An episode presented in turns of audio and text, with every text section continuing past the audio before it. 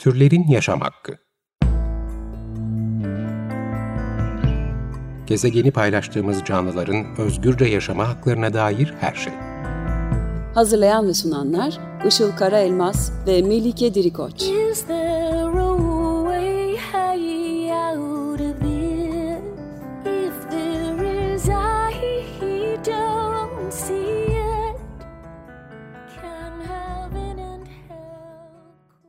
Merhabalar, 95.0 Açık Radyo'dasınız. Türlerin Yaşam Hakkı programı başladı. Ben Işıl Karaelmaz. Merhabalar, ben de Melike Dirikoç. Bu haftaki program destekçimiz Hayri Uzel'e teşekkür ederiz. Ee, evet, 2022 yılının son e, programında e, bugün 92 yılından beri her yıl gerçekleştirilen ve bu yılda 6 Kasım 18 Kasım tarihleri arasında e, Mısır'ın Şarm el Şeyh kentinde 27.si düzenlenen COP27 Birleşmiş Milletler İklim Değişikliği Konferansı'ndan konuşacağız. E, Bugün COP27'yi konuşmak için e, bir konuğumuz var. WWF Türkiye Doğal Hayat Koruma e, Vakfı İklim ve Enerji Programı Yöneticisi Tanyeli Sabuncu bizlerle. Tanyeli hoş geldin ve çok teşekkürler katıldığın için. Hoş geldin. Merhabalar, merhabalar Melike, merhabalar Işıl. Hoş bulduk. Çok çok teşekkürler davetiniz için. Biz çok teşekkür ederiz. Ee, şimdi ben sizin e, COP biter bitmez e, Change.org'un sanırım öncülüğünü ettiği bir e, Twitter'da bir konuşma düzenlenmişti Twitter odası konuşması. Orayı takip etmiştim. Sonra da epey değerli aslında konular üzerinden geçtiniz. Bugün de tabii zamanımız yettiğince senin gözlemlerini ve fikirlerini almaya çalışacağız. Öncelikle organizasyonun kendisiyle ilgili soru sorarak başlamak istiyorum. Şimdi biz tabii dışarıdan ve daha çok medya aracılığıyla neler, neler olup bittiğini anlamaya çalıştık ama sen e, COP27'ye bizzat fiziki olarak katılanlardan birisin. E, bu Hı. noktada öncelikle o yüzden şunu sormak istiyorum. Hiç orada olmamış birine COP27'yi nasıl anlatırdın ve e, konferans organizasyonuyla alakalı genel gözlemlerin nelerdi diyerek başlayayım. Yani konferans organizasyonuyla ilgili olarak herhalde e, benim katıldığım en kötü COP'lardan biriydi ama e, benim dışında daha fazla e, COP'a katılmış e, kişilerle de konuştuğumda e, onların intibasının da e, benzer olduğunu e, gördüm. E, bir defa tabii e, yani lojistik açıdan çok sıkıntılıydı. Ee, şehrin oldukça e, dışında bir yerde bulunuyordu konferans salonu. Ee, ve e, bununla beraber işte e, alandaki e, şeyler, e, tesisler, alanın e, büyüklüğü vesaire hani bunlar da e, katılımcılar için çeşitli sorunlar yaratıyordu. Yeterince yönlendirme yoktu. Dolayısıyla e, her gün bir defa zaten hani ilk geldiğiniz e, her gün her yeni gelen kişi zaten bir kayboluyordu alanın içerisinde. E, bununla beraber işte e, şeylerden hani tuvaletlerden tutun da restoranlara kadar hani temel ihtiyaçlara e, yönelik şeyler de alanlar da e, çok çok kısıtlı e, ve e, şeyler içinde hani e, katılımcı sayısı içinde e, yetersizdi. Yani bu e, şeyden sonra Glasgow'dan sonra en fazla katılım olan da ikinci COP'tu. E, dolayısıyla çok sayıda insan vardı. Bu kadar e, insanı e, ağırlamak konusunda e, oldukça yetersizdi. E, bununla beraber tabii şeyi de söylemek lazım. Hani e, COP e, başladığında ve COP süresince de hani Mısır'ın e, ifade özgürlüğü e, konusundaki e, tutumu ve e, bu yönde e, yaşananlar da biraz bu e, şeyde sürece de damgasını vurdu diyebilirim. E, COP devam ederken e, Mısırlı e, iklim aktivisti e, Abdel e, Fettah e, hapisteydi ve e, açlık grevindeydi. E, bu zaten e, hani COP'un ev sahipliğini e, yürüten bir e, ülke için e, oldukça sorunlu bir durumdu. E, ama bununla beraber hani sivil toplum katılımı e, konusunda da ciddi e, sorunlar vardı. Zaten e, e, COP'un başkanlığı yürüten ülke olarak dediğim gibi e, Mısır'dan katılan e, tek kişi vardı, tek bir e, sivil toplum kuruluşu vardı. Dolayısıyla hani temsiliyet yönünden e, ciddi bir sorun vardı. Bununla beraber e, işte e, liderlerin e, geldiği günler içerisinde e, sivil toplum kuruluşlarının yani e, gözlemci statüsünde olan e, delegelerin e, o sırada alana e, girişine yönelik kısıtlamalar vardı. E, yine e, şeyle ilgili olarak gösteri yürüyüşü konusunda da ciddi kısıtlamalar vardı. E, işte her yıl e, COP'ta e, e, iklim eylemi ağının e, öncülüğünde düzenlenen işte iklim e, yürüyüşü e, bu yıl COP'un ancak e, işte konferans alanı e, içerisinde yapılmasına izin verildi. E, bu da tabii biraz bu e, şeyin e, yürüyüşün e, amacını da ters bir durum.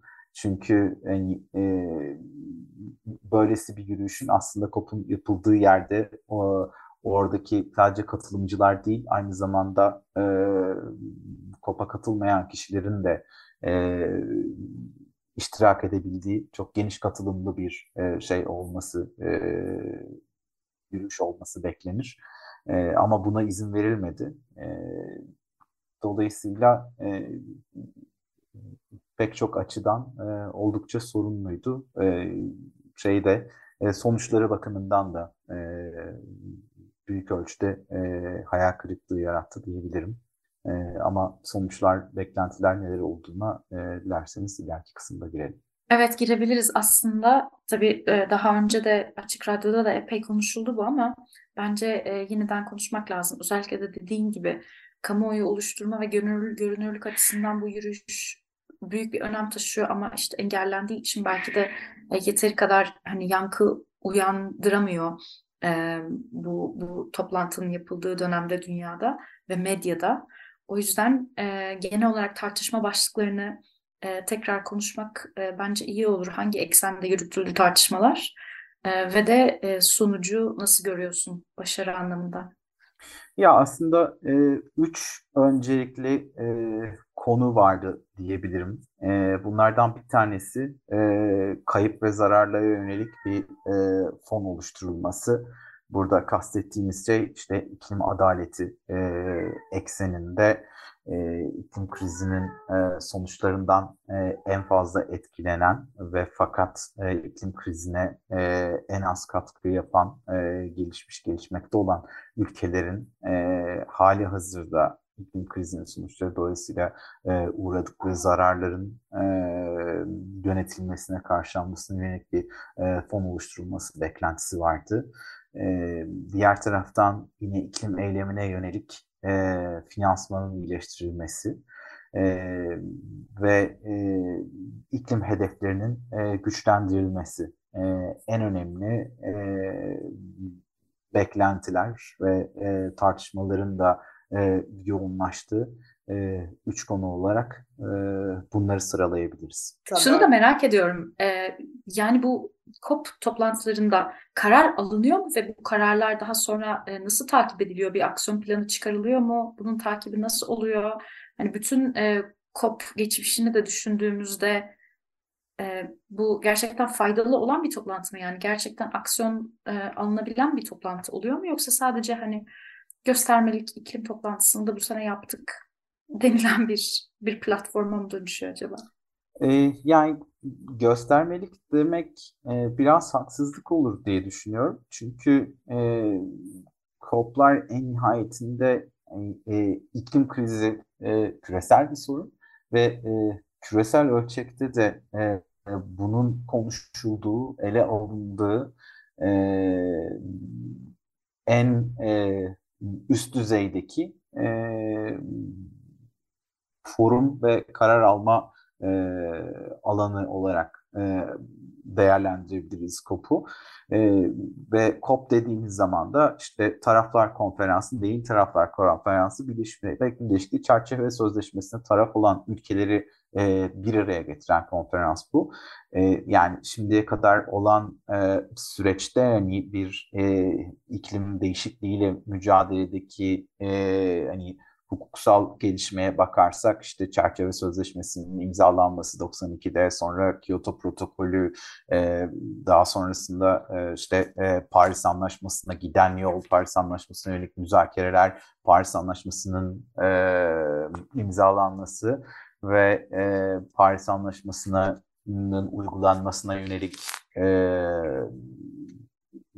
kuralların e, oluşturulması, bu konuda mütabakata varılması e, ve e, bununla beraber Paris Anlaşması'nın e, uygulanmasına yönelik süreçler, takibine yönelik süreçler, bütün bunlar konuşuluyor e, bu toplantılarda ve e, bununla beraber tabii her COP'ta da e, öne çıkan bazı kritik inisiyatifler oluyor.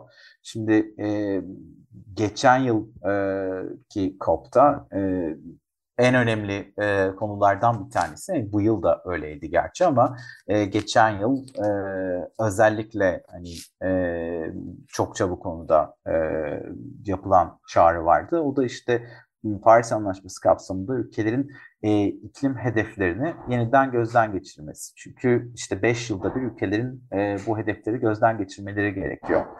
E, geçen yılda bu gözden geçirmenin aslında e,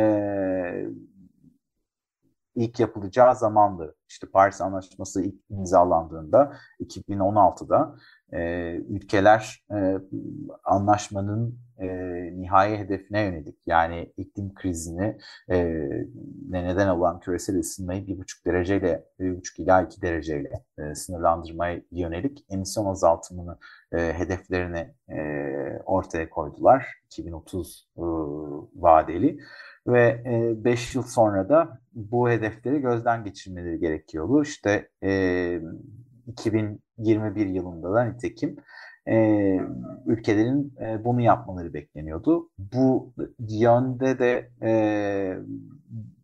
her ne kadar e, atılan adımlar e, yetersiz olsa da geçen sene çok daha yoğun bir e, dinamizm vardı. E, işte bunlardan da en önemlisi ee, işte e, o sırada KUP'un e, başkanlığını yürüten İngiltere'nin öncülüğünde işte e, kömürden çıkış inisiyatifiydi. Bu inisiyatif kapsamında da işte 46 ülke mesela geçtiğimiz yıl e, kömürden çıkacağını açıkladı. Bununla beraber işte e, iklim krizine neden olan hani fosil yakıtların e, yönelik teşviklerin sonlandırılması konusu ilk defa e, bir e, KOP'un sonuç bildirgesine girmişti geçen yıl. E, ve e, yine e, çeşitli sektörlerde işte e, ulaştırma gibi, e, demir çelik üretimi gibi e, düşük emisyonlu, sıfır emisyonlu teknolojilerin yaygınlaştırılması e, konusunda yine e, çeşitli inisiyatifler vardı. E, dolayısıyla e,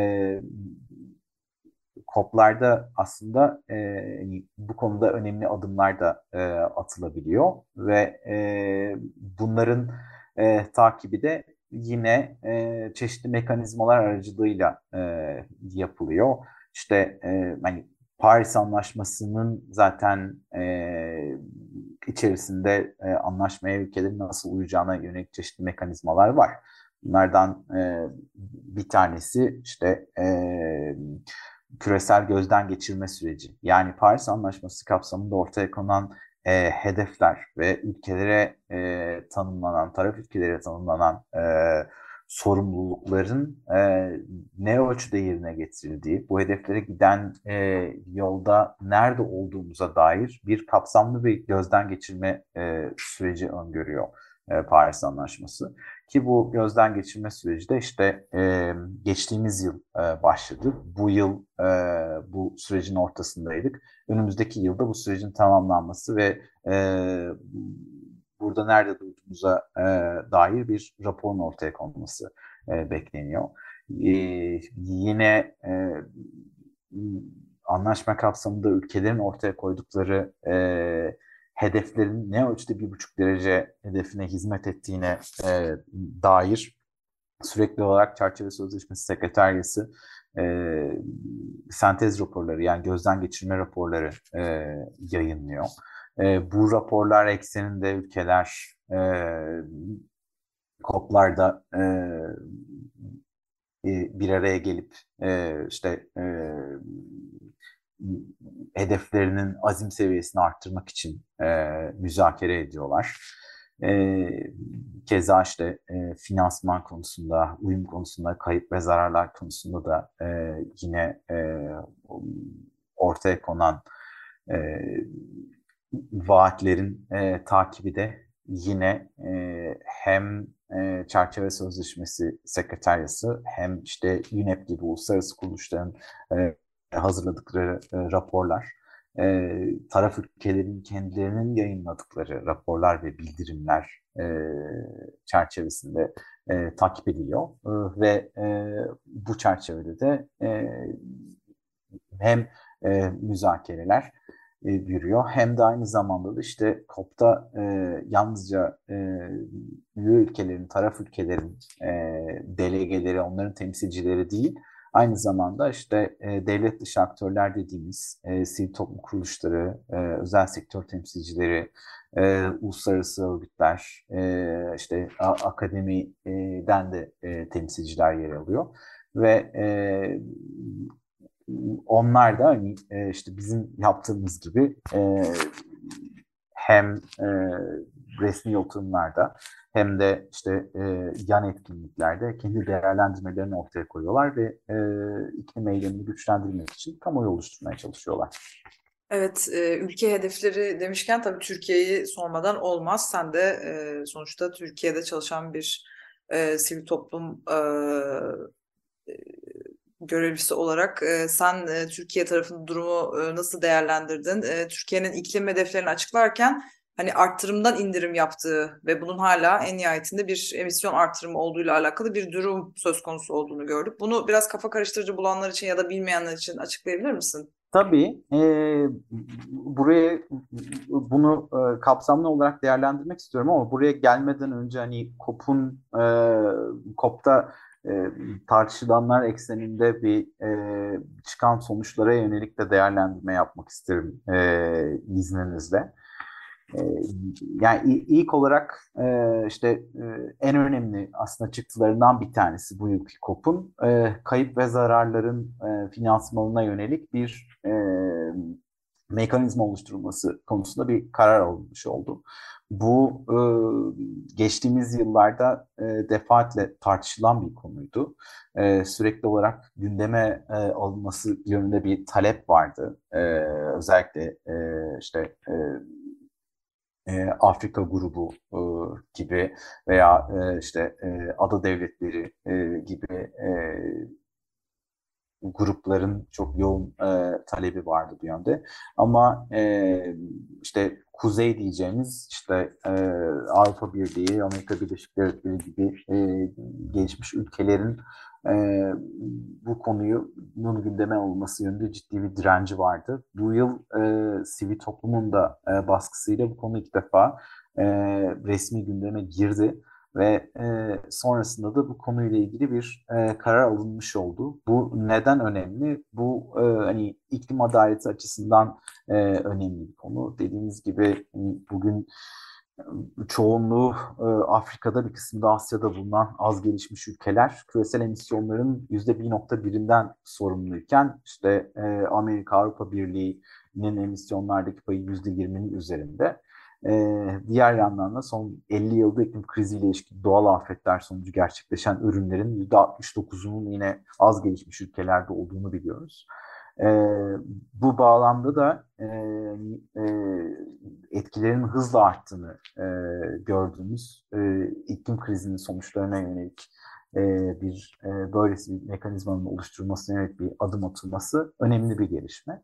Ama diğer taraftan ülkelerin hali hazırda e, iklim krizinin temel nedeni olan e, sera gazı emisyonlarının azaltılmasına yönelik e, azminin yeterli olmaktan çok uzak olduğunu da görüyoruz.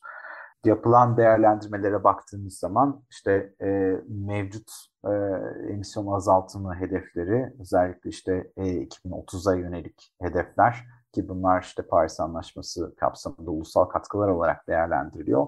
İşte ulusal katkıların e, yaklaşık e, iki buçuk derecelik bir e, ısınmaya doğru bizi götürdüğünü görüyoruz.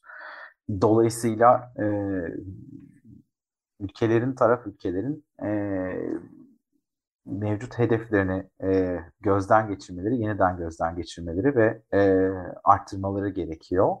E, zaten e, geçtiğimiz e, yıldan bu yana da e, çok az ülke e, e, hedefini artırmış durumda.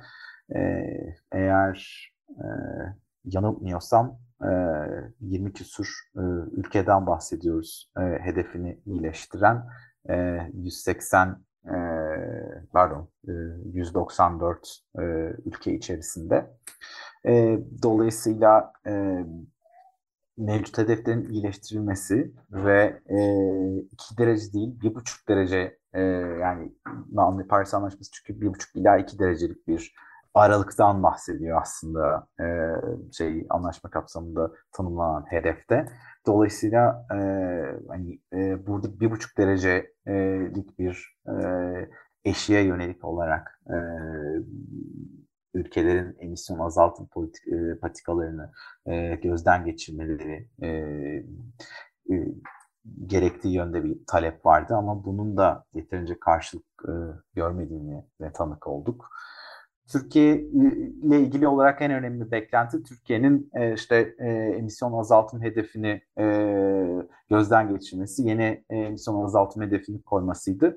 E, bu noktada sizin dediğiniz gibi Türkiye artıştan azaltıma yönelik bir e, hedef verdi. Türkiye'nin ortaya koyduğu hedef bize şunu söylüyor e, Türkiye'nin mevcut e, emisyonlarına kıyasla e, 2030 yılında Türkiye'nin emisyonları yüzde e, 33 oranında artacak. E, ülkeler üç şekilde e, genel olarak emisyon azaltım hedefi veriyorlar, veriyorlar. Bir tanesi işte emisyonların tavan yapacağı yıl, diğeri emisyonlarda mutlak bir a, azaltım ki bu da işte bir referans yıl veriyorsunuz ve bu referans yıla kıyasla emisyonlarınızı azaltmaya yönelik bir hedef koyuyorsunuz. Bir diğeri de artıştan azaltın. Yani bir projeksiyon yapıp e, bu çerçevede de emisyonlarınızın e, artışını, artış hızını sınırlıyorsunuz. Türkiye'de bunu yaptı ama e, dünyada en fazla emisyon salan 16. ülke olarak e, Türkiye'nin bu noktada daha ciddi bir sorumluluk alması e, beklenirdi. Ve bununla birlikte tabii şunu da söylemek gerekir. Türkiye'nin bir 2053 yılına yönelik bir net sıfır vizyonu var.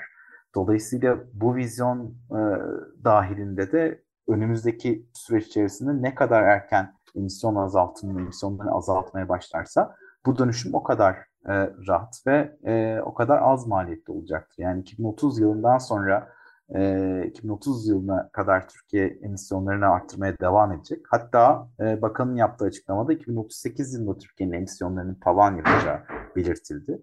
Yani 2038'den sonra Türkiye emisyonlarını net sıfıra yönelik olarak azaltacaksa o zaman yılda e, 7-7-7,5 oranında emisyonlarını azaltması gerekiyor Türkiye'nin net sıfıra ulaşmak için.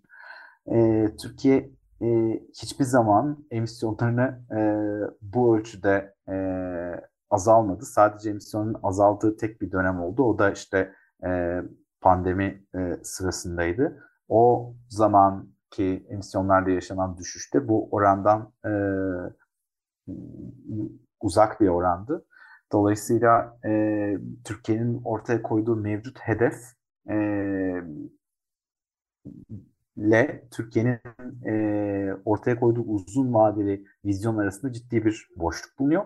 Bir de tabii hani sivil toplumun beklentisini de burada e, dile getirmek isterim. WWF Türkiye olarak biz e, iklim alanında çalışan diğer sivil toplum kuruluşlarıyla beraber bir araya geldik ve 17 sivil toplum kuruluşu e, Türkiye için adil ve e, gerçekçi bir hedefin ne olabileceği yönünde bir çalışma yaptık. İşte Türkiye eğer e, elektrik üretiminde kömürden e, çıkarsa 2030 yılına kadar e, sanayide enerji verimliliğini arttırırsa, binalarda e, fosil yakıt kullanımından ısınmada e, işte ısı pompası gibi e, elektrifikasyona yönelik teknolojileri e, benimserse e, Türkiye'nin emisyonlarını mevcut seviyeye kıyasla e, %35 oranında azaltması e, mümkün ki biz de bu yönde bir çağrıda bulunduk.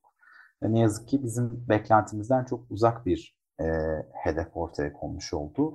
E, bu da tabii e, Türkiye'nin iklim politikasının e, çerçevesinde e, nasıl bir e, hedef ve nasıl e, bir çerçeve öngördüğüne dair e, soruları da beraberinde getiriyor. Halen çok teşekkürler bütün paylaşımların için. Ee, daha uzun uzun da konuşmak isterdik ama ilerleyen zamanlarda yine konuk etmek isteriz seni e, bu değerli paylaşımlar için. E, süremizin yavaş yavaş sonuna geldik. 95.0 Açık Radyo'da Türlerin Yaşam Hakkını dinlediniz. Bugün Kasım ayında gerçekleşen COP27 Birleşmiş Milletler İklim Değişikliği Konferansı'nı e, konuştuk konuğumuzla. Konuğumuz WWF Türkiye Doğal Hayat Koruma Vakfı İklim ve Enerji Programı Yöneticisi Tanyeli Sabuncuydu. Tanyeli tekrar çok teşekkürler e, katıldığın ve katkıların için. Ben teşekkür ederim Melike. E, yorum veya sorularınız varsa bize e-mail yoluyla da ulaşabilirsiniz. E-mailimiz turlerinyasamakki.gmail.com Dinlediğiniz için teşekkürler ve iyi seneler. Sonraki programlarda görüşmek üzere. Hoşçakalın.